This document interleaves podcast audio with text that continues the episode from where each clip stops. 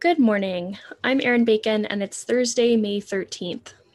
This is CQ Roll Call's morning audio briefing, and here are three things you need to know to start your day.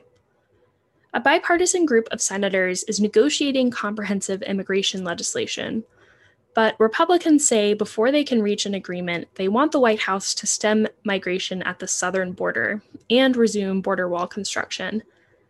Border policy will be the focus of two hearings today with the leaders of DHS and ICE. Next, the House could vote next week on one or two bills responding to the January 6th insurrection at the Capitol.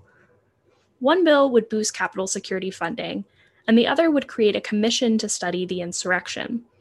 The parties haven't agreed on the scope of the commission, but they have decided to divide the panel equally between Democrats and Republicans and to give subpoena authority to the top member from each party.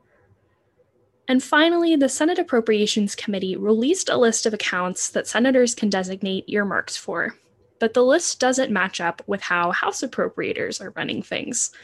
That could make for a difficult conference on fiscal 2022 spending down the line.